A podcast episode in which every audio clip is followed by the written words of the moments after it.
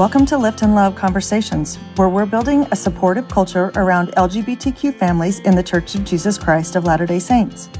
I'm Allison Dayton, and I'll show you how to embrace your child and your spiritual discomfort to deepen and grow your testimony of Jesus Christ.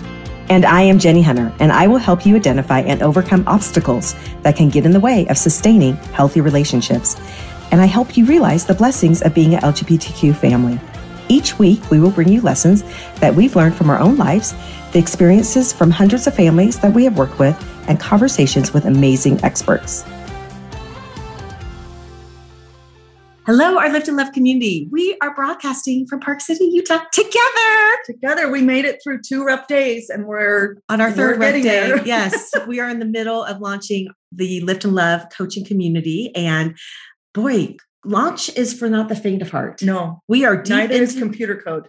No, we. I want to live just in the coaching world, not in the computer world. That's why I picked it. And so this has been like I talked to my husband today, and he's still in Florida. He's like, well, how much shopping have you done with Allison? I'm like, none. The grocery store. Yeah, barely. So barely. When you listen to this, it will be all fine and the community will be launched and we'll be so excited. But um, we are thrilled to take a break today and talk to our special guest, Dr. Lacey, today. Yes, we have Lacey Bagley from Celebrate Therapy. Hello, hello. Yes.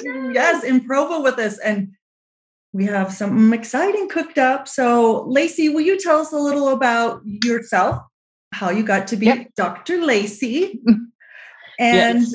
Uh, talk, talk about your new practice. I would love to. I'm happy to brag. Yeah. And I just have to brag for a minute on Lacey. Like, you should see her office. Like, I want to go there and tell you all my problems, Lacey. It is this we're gonna emerald green, beautiful. It's so curated so well. Lacey, like kudos on decor. We're gonna screenshot right now. So smile. So we just took a screenshot. We'll put it in the show notes so you can see how beautiful it is. Yes. Okay, go okay, ahead. So, yep. So I'm a marriage and family therapist. I went back and got my master's in 2015, 2016. And then as I was getting my master's, just had the energy and excitement to get a PhD. Like I just want to know everything I could. This is exactly the field I've always meant to be in.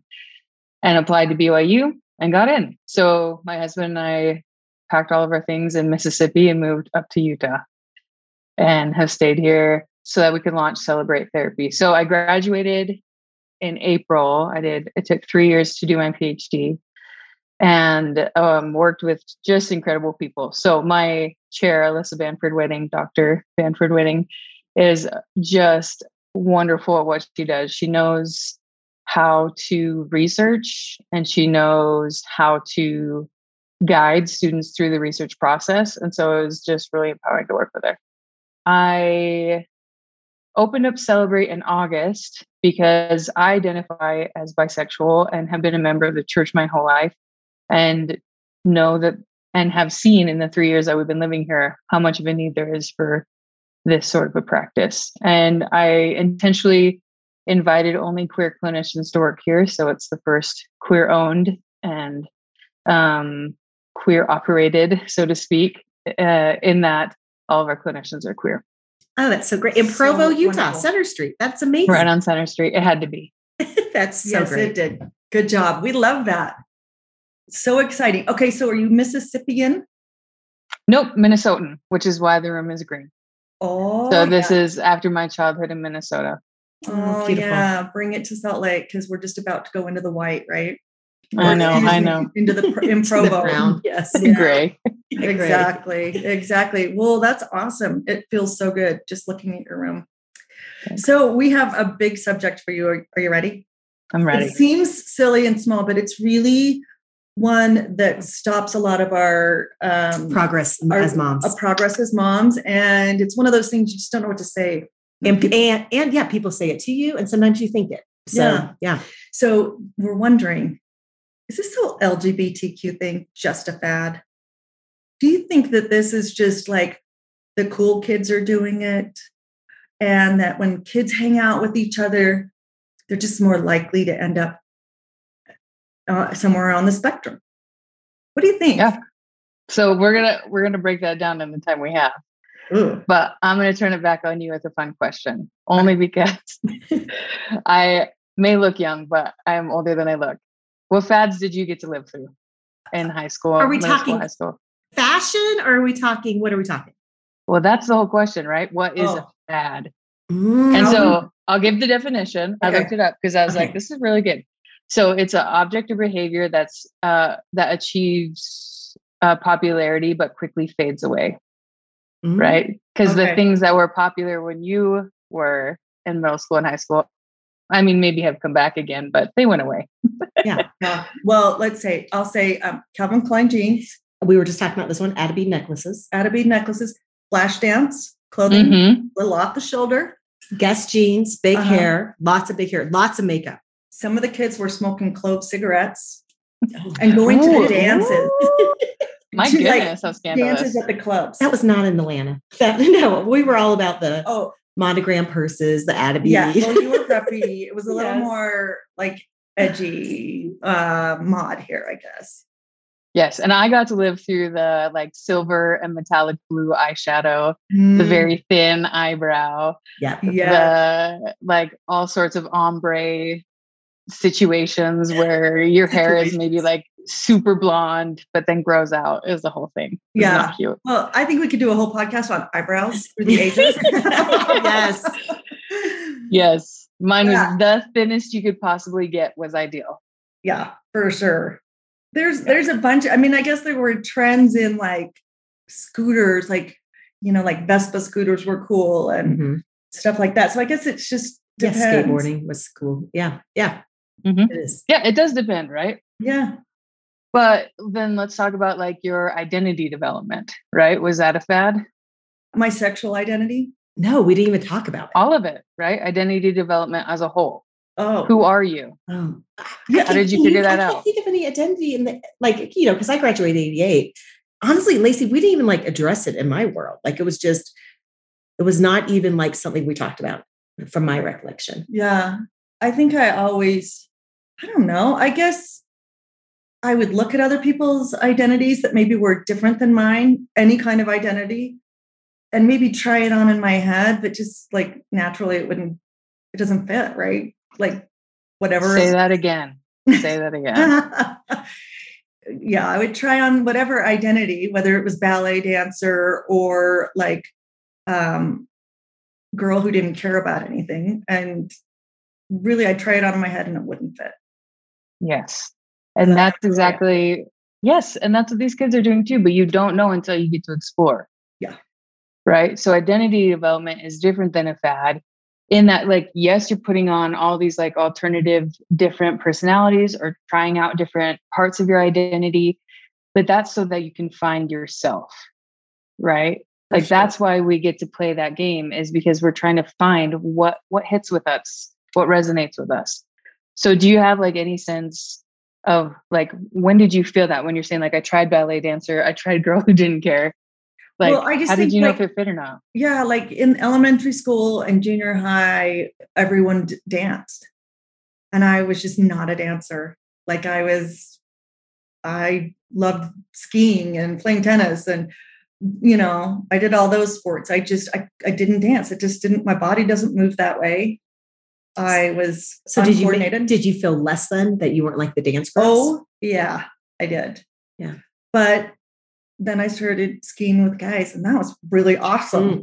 That And they thought I was good way to get dates. Yes. yes and that that's the same process that's happening with kids right yes we have more language around it and yes we have like a more nuanced understanding of queer identities um, both with sexual orientation and gender identities but like it's the same thing we're trying stuff on and seeing what feels good what feels right what is aligning with like who i am how my body moves i love that you said that with dance like my Oh. body just doesn't move like that I wish. i bet you I all do. these kids could I say the tried. same thing I really, really tried.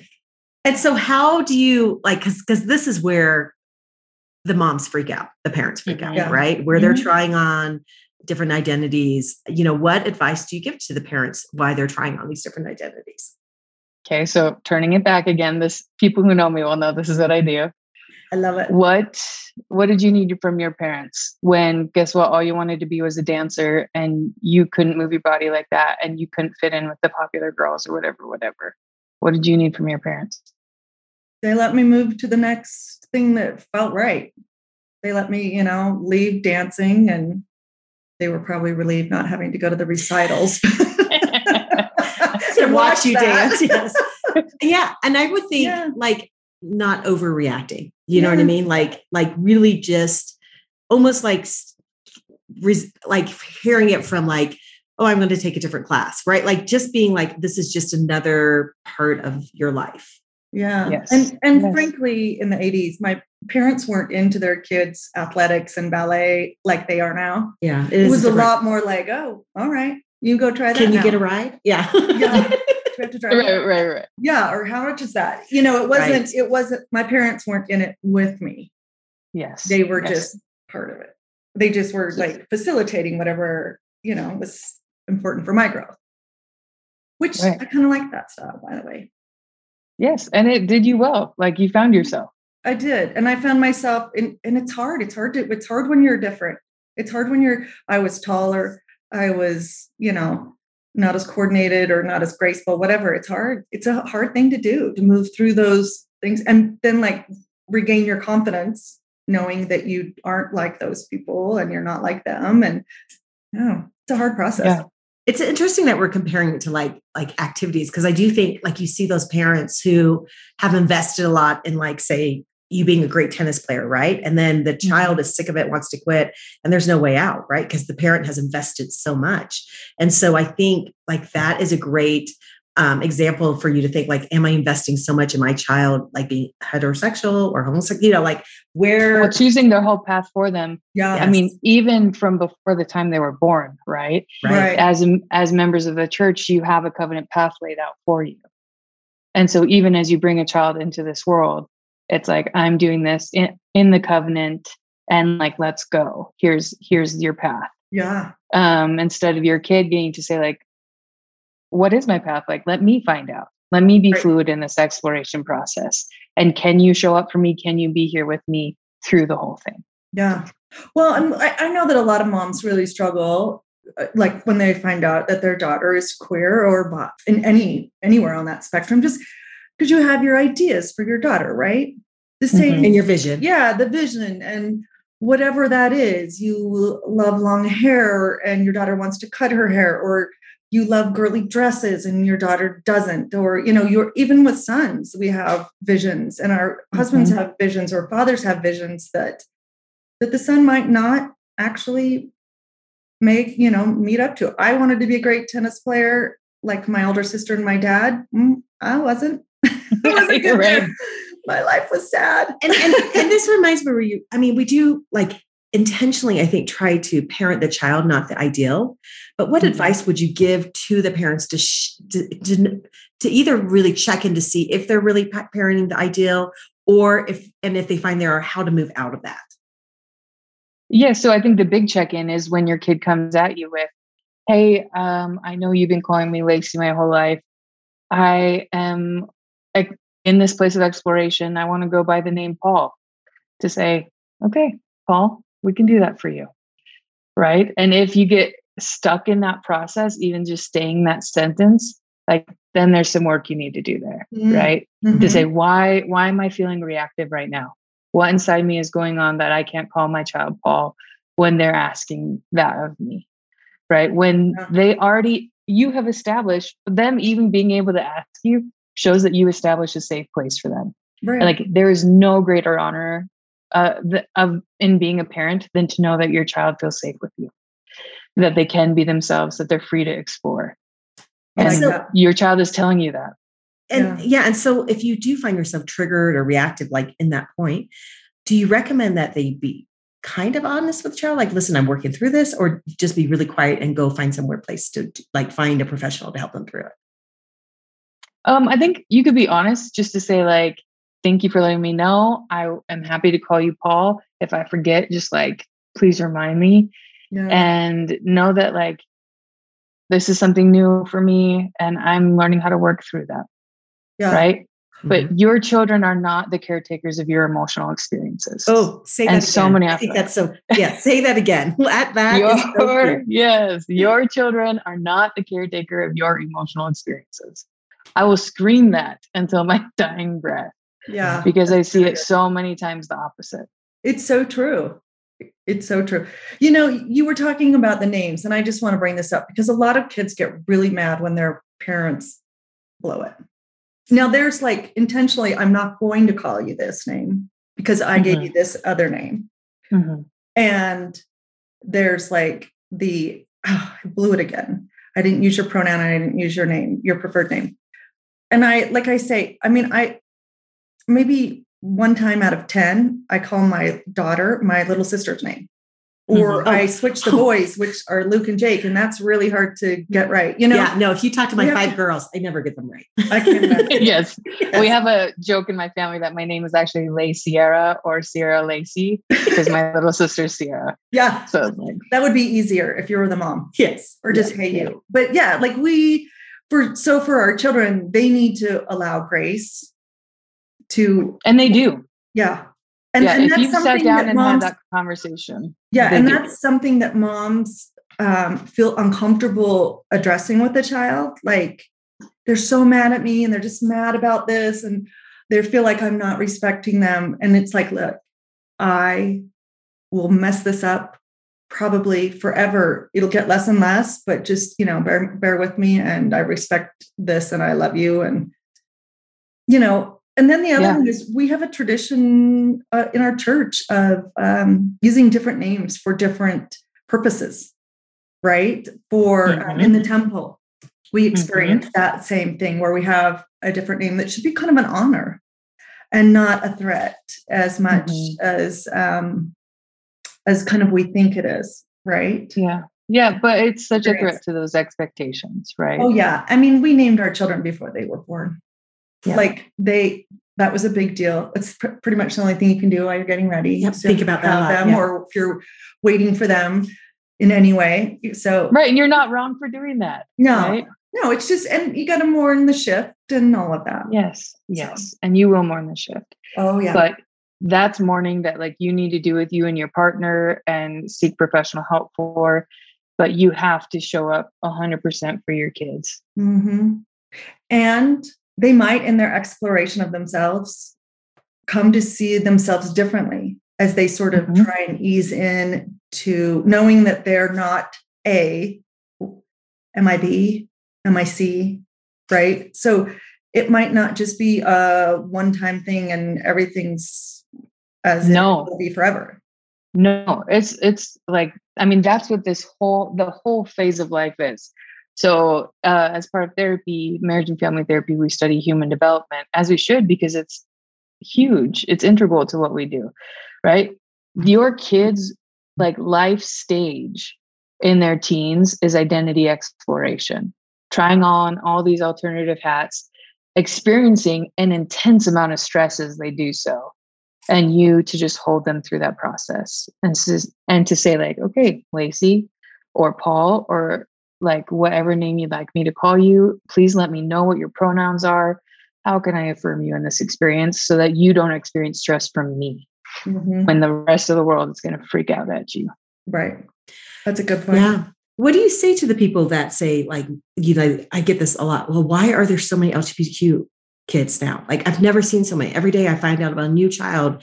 It's so trendy. You know, that's where it comes from. Yeah. And and I think that's why they think it's trendy. I mean, how do you answer that when that's brought up to you? Um, I wish I wish people always could sit in this office with me because my clientele are people who are like, let's say 14 through 24, and then like 54 to 64, mm. who didn't get that opportunity to explore their identities. That breaks my heart. Mm-hmm. And you know, I and Lacey, what do you think about this, Dr. Lacey? Parents come to me and they're like, they're only 14. And I I say to them, you are so lucky.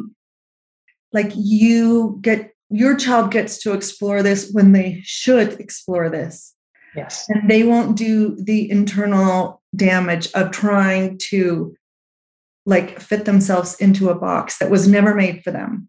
And you know, even my son who came out at 18 did a fair amount of damage that he's had to work his way back out of to be really healthy, even mm-hmm. in those four years, in times where he couldn't admit it to us, even though we talked about it a little bit. Mm-hmm. What do you think about that? Is that are you seeing this this Yeah, that's yeah. That's exactly right. Yep. This is this is the time for them to be exploring. And are there more LGBTQ identities? I like I don't think so. But are we giving ourselves and our children safe spaces to explore those? Yeah, I think we're doing better at that than we ever have. So let's continue doing better at that than we ever have. Right. Yeah, I like And then as they settle into themselves, then you can show up for them the whole way through. So, would it be appropriate to say, hey, while you're kind of in this exploration period, do you want to? Um, you can, you know, maybe share with a close friend, but let's kind of see where this goes so that when you're ready to kind of share with everybody, well, together and when you're set, or do you just let that come them be out naturally or however they want to do it? where is that question coming from emotionally? Mm, that's a good point. Fear. The fear that they're going to change and people aren't going to understand them as they keep sort of morphing into what's closer to them. Yeah. yeah. Oh, fear, I'm, fear of yeah, fear of what people will think yeah, of their child. True. No, I and I working with one of my clients where um, they are so you know, they're like, I don't want to put it out there because what if I change my mind? And I'm like, yeah, what if you change your mind? You get to change your mind. That's the beauty of being human, right? Yeah. So, mm-hmm. Like, really just understanding, like, like you said, ev- evolution and evolving, that's the human experience. And um, letting yourself, if you are LGBTQ, like, it's okay if you say that and then decide to change your mind that you want to be different. It is yeah. okay. Yeah. You know? I wanted to be a judge and I ended up designing jewelry. well, and I, I, mean that exploration didn't end for each of you, right? So you no. put on different different clothes and jewelry and tried on different activities. But even in the last 20 years, right? How has identity exploration continued for you? Oh my gosh, hitting 50 is a big deal because all of a sudden I don't have to be like, I don't, I'm not competing with 30 year olds or I'm not I don't care what people think anymore. Like it's a whole, yes. it's the best. It's so fun. It's too bad so 14 year olds can't be there. I know, yeah. I know. But I mean, you've probably been through the whole gambit trying to get, oh, yeah. get to where you are, right? Yeah. Yeah. So and, if anything, like we can empathize the most with kids. Like, yes, we get it. Right. We're, guess what's still in it? Yeah. And I, I mean, I kind of hope to keep evolving forever. Yeah, because mm-hmm. like I kind of view like the evolution of like me and um my talents and my likes and dislikes like like it's part of what makes me beautiful, you know, and different and unique. And so like I think the more you are okay not being like everybody else and really seeing your differences, then I think that's where you really come into your full power as a human being and yeah. as a spirit of God, you know, yeah. daughter or son of God. Yeah. And so, you know, ah, once again, we're going to ask for your advice, Dr. Lacey. Like, what is the healthiest ways for parents to do this for their children? To just show up, to say, "Hey, I hear you. I'm with you. How can I help you?" You you have to trust your kid, and it's not easy for people to do that. Yeah. Um, to trust that they know themselves better than you know them, and that they will take this at the pace that is comfortable for them, and that when they get hurt, they'll ask for help but you don't need to step in and you don't need to corral their experience.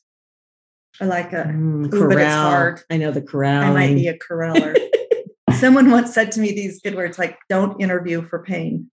Mm. And I, I'm kind of a pain like, are you okay? Mm-hmm. Is everything okay? Are mm-hmm. you all right? yeah, yeah.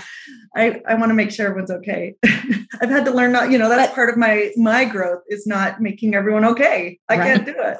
But that is one of the tools like I do teach my clients is like getting getting comfortable with your child's discomfort. Right? Don't mirroring their discomfort because then you as a parent like you're saying like where's that emotion coming from? Fear. Like most of the time when you're corralling your child's experience it is from the emotion of fear. So i think that's really yeah. the tool. It's like whatever question whatever um, ask you're asking of your child check in with what emotion is driving that question or that ask. I think that's a really 100%. good tool. that's that's good work. Yeah. Good yep. work. Yeah okay. And then listen to your kid. Listen. They know what they're talking about. And you can say well you're only 12 you don't know anything. Yeah they know themselves Yeah. Yeah. Um, right. What do you do? Because we get this sometimes too, where their child, where their parents like they won't talk to me, they won't, you know, they won't open up. Um, you know, and I tell them like let's sometimes texting or journal, like trying to give them alternatives. But what kind of advice do you give parents who they just feel like their child won't talk to them about this? Yeah, so it's an environment of safety, right? So for some reason the kid is feeling unsafe. So you really have to check in with yourself and check in with the environment. What about this would be unsafe for our child? How can we um, talk about the relationships that we're seeing on TV or the interactions we're having with other people or the gay couple that we just saw holding hands walking down the street. How can we talk that talk about that in a safer way? Mm-hmm. And then the child will feel safe and will open up. So you really are, yeah. So it's just conversations are bridging you to safety. Yeah, conversations and also just sitting with them. You don't have to talk about anything. Yeah. Right. So I mean, the the metaphor I say all, all the time, or like can feel and like feel with clients all the time, is that like kid that's sitting on the sideline, right? Everyone else is playing the basketball game or whatever, soccer game, tennis match, and there's a, the kid sitting on the sideline, and there's like crying or like not. They're so emotionally dysregulated they can't talk, and for you to just go and sit next to them means everything, mm. right? Yeah. To just say like, I'm right here I'm with you. I see you. That's I see you. Mm-hmm. I'm not going to push you. I'll sit with you. Yeah. That does magic, you know. I agree. So good. Okay. So we've got the the kid, the parent. Here's where the rubber hits the road, right? It pushes up against our religious beliefs. What do we do when what's what's happening in our home that we are raising we know we're raising this lgbtq child somewhere on the spectrum and that, what happens on Sunday? How do we navigate that as parents? How do we navigate it as parents? Yeah. So, as parents, you listen to what your kid asks. They already know, they know where you stand. You got to choose where you stand. You got to commit to the church uh, in whatever way that looks like now. You get to explore and experience your spirituality in whatever way that looks like for you now. You need to afford your child the same opportunity through the gift of agency. And so if your child is saying, I don't want to go to church on Sunday, okay, we're going to go to church. We'll see you when we get back. Can't wait to have lunch with you. Mm, that's beautiful. That's good. You make it sound so easy. I think it is easy unless you add thoughts about it, right? And add a pain on yourself for it.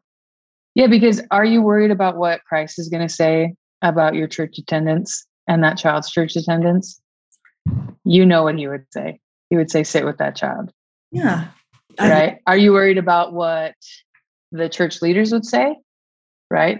Or are you worried about what the people in the pews next to you are saying, like as they gossip or whisper, or even show genuine concern that your child isn't coming with you on to church on Sundays? Right.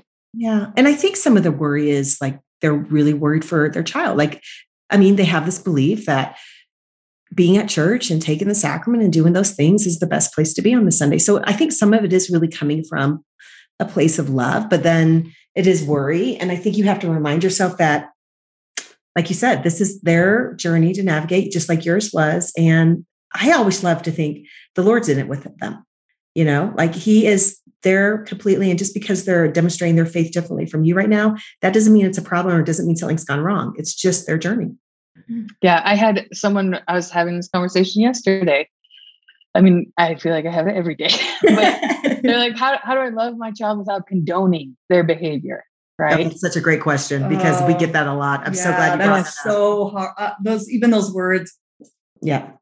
And it's you you get to love your kid and you are not their judge in Israel. Mm-hmm. You don't have to worry about doing the condoning. Not your role. Your role is to love them. Yeah. So once again, so easy. So easy. Hey, Lacey, how did you make this transition?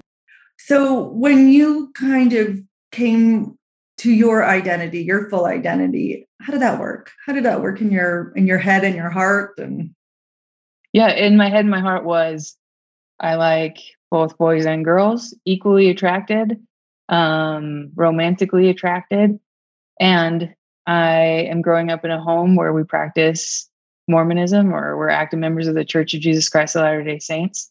And I know that in committing to that church, then I'm also committing to being someone who dates only guys because the goal is to be in a temple marriage someday. And currently that can only be done with men and women, right? Mm-hmm. Heterosexual relationships. So that was one point. So when I was 15, 16, that was one point to say, okay, I'm committing to the church. And the second point was when I met my husband and we were pretty seriously going to get married, like talking like this is happening. Mm-hmm. And I I called a dear friend from home. All my friends from home were queer. And so I called and I said like, "Oh my gosh, I want to marry this guy and I don't want to." And he's like, "Well, then don't marry him." I was like, "You don't understand. I'm eternally intrinsically connected to this man. Mm. And I like love him dearly. And I feel this chemistry with him that I never thought I'd feel with anyone. And I'm like excited to see where this goes. And so then I knew my husband's very, very LDS, very active in the church, has a very strong testimony and a believing testimony in it.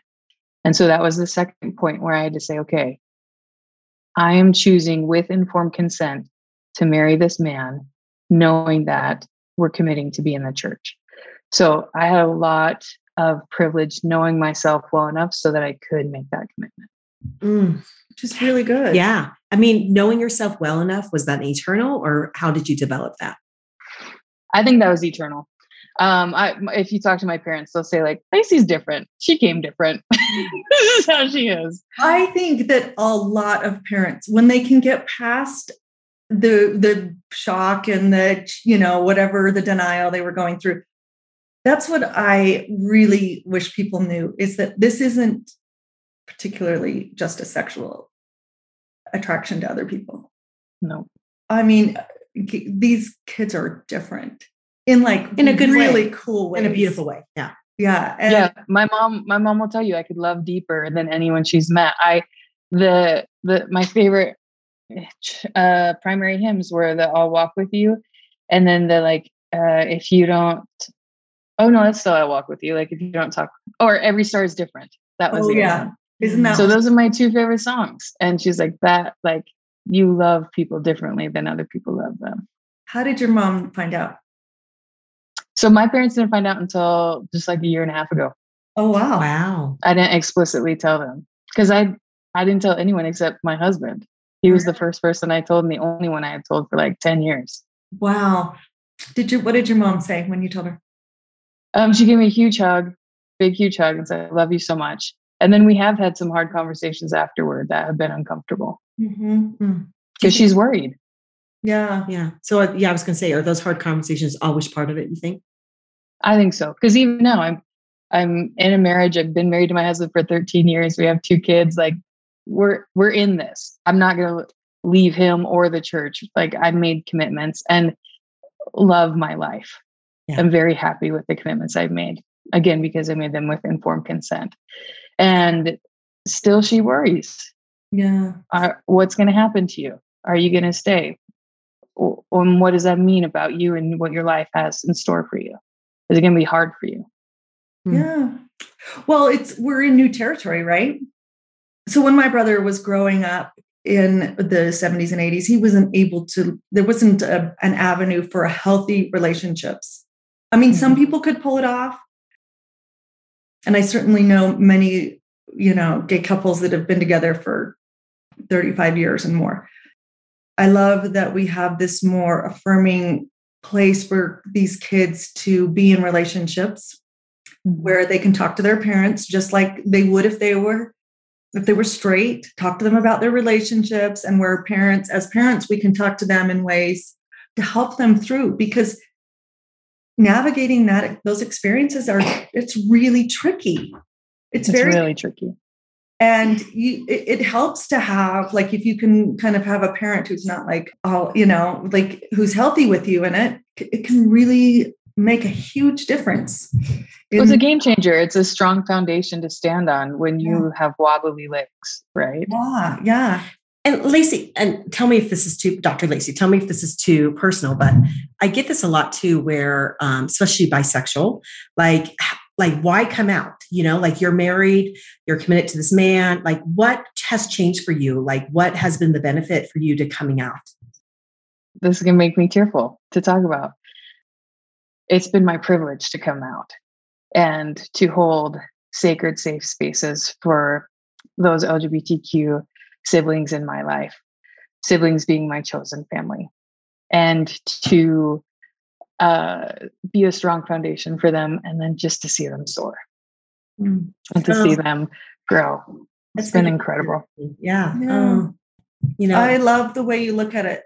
Yeah, I love. I I I feel the same way about the journey that we've been on, and the sacred experiences mm-hmm. that Jenie, the holy place becomes. Yeah, and if everybody knew, if everybody knew like how sacred this area and this kind of this ministry is in all the ways that it, you know, whether it's a sweet neighbor, you know, a PhD therapist, a couple of mm-hmm. moms doing their mm-hmm. best to help, you know, if everybody knew how sacred and how uh, close to God you you feel in this.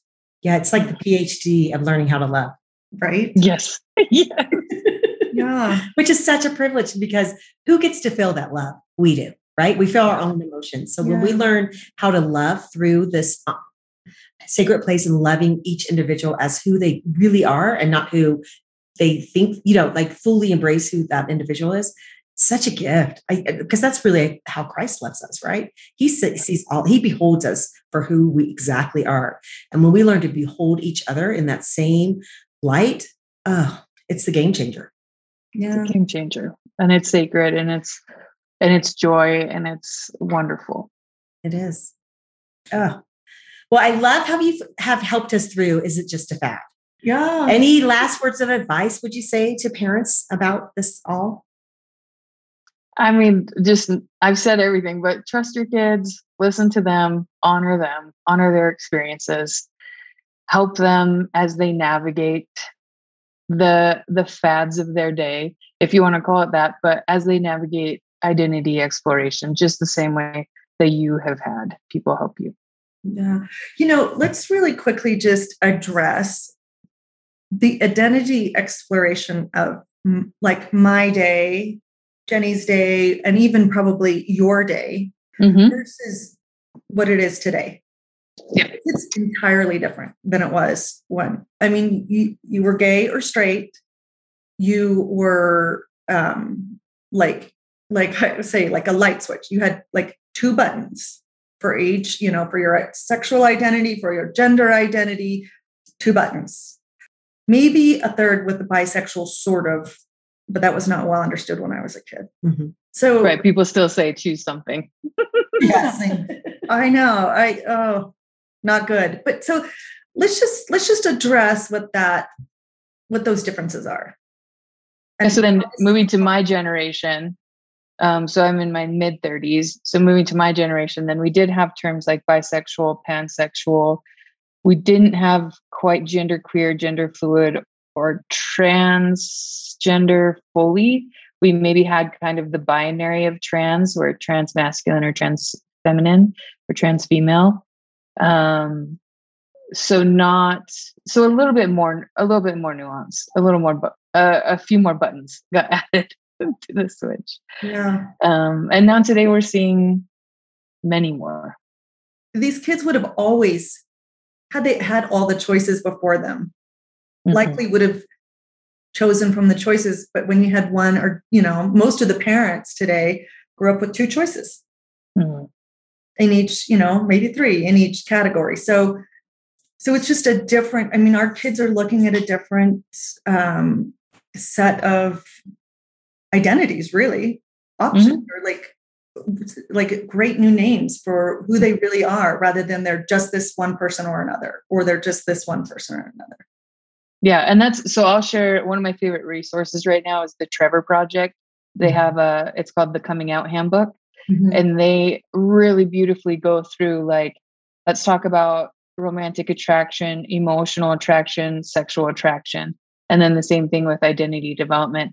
And they show the full scope of um, masculinity, femininity, um, and you can walk through your kids they have really meaningful questions you can ask your kids through that process hmm. so i suggest to any parent to like go to the trevor uh, project's website look up the coming out handbook print it off and just walk through it with your kid. Okay. Oh, such a good idea. Yeah. We'll put it in the We're- show yeah, notes, linking and show I'll notes. link it on edu- on our educate button on Lift and Love, Yeah. so that you can get right to it. Because really, vocabulary and being able to talk about it, it's just it's the key. Yeah. It sounds like a great tool for parents. Yeah. So, D- Dr. Lacey, you would be another great tool for parents. So, Ah, do you only take clients in Provo or do you take out of state too? So I'm only licensed in the state of Utah, which means we can only see clients in the state of Utah. But thanks to the pandemic and the rush to teletherapy that we got, I can see clients and anyone in my clinic can see clients throughout the state of Utah. So every corner. Okay. So, how do they find you if they would like to um, do some therapy with your group? Yeah. So go to celebratetherapy.org. Um, we're also on social media. So you can do at uh, Celebrate Therapy. You can also find my information at Dr. Lacey Bagley. And we also have Queer Mormon Therapist directory. So they can find us there as well. Okay. We will um, put that all in the show notes too, so they can find you if they need to. Okay. Excellent. Okay, we have one last question for you. What does it mean to you to lift and love? I've been so excited to answer this. I love it. Um, for me, it's lifting individuals, couples, and families so that they can love themselves and love their families fully. That's perfect. Boy, because that, when they love themselves, that is when they really thrive as a family, right? And as a couple. Yes. Mm. Yep. Love it. This is a perfect goal for everyone. Yep. Oh, so you gave us such good wisdom and such good advice, even advice I'm going to take with my parenting. No, thank you so much for taking the time with us. Yes.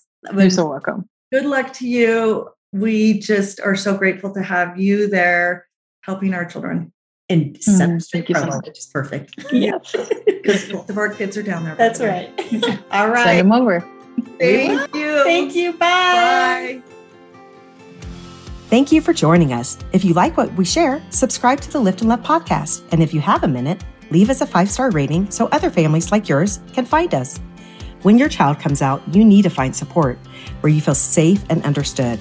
This is why we created the Lift and Love coaching community, a place where parents can connect, learn, and grow in a private setting.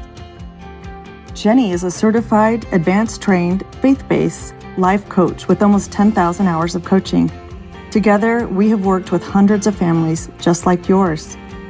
To see if the Lift and Love community is right for you, go to liftandlove.org and click on the community link. For more free information, support groups, and available resources, check out liftandlove.org and liftandlove.org on Instagram and Facebook. But most importantly, remember you are not alone in this journey. We are building a community of thriving and faithful LGBTQ families who are here to lift and love you.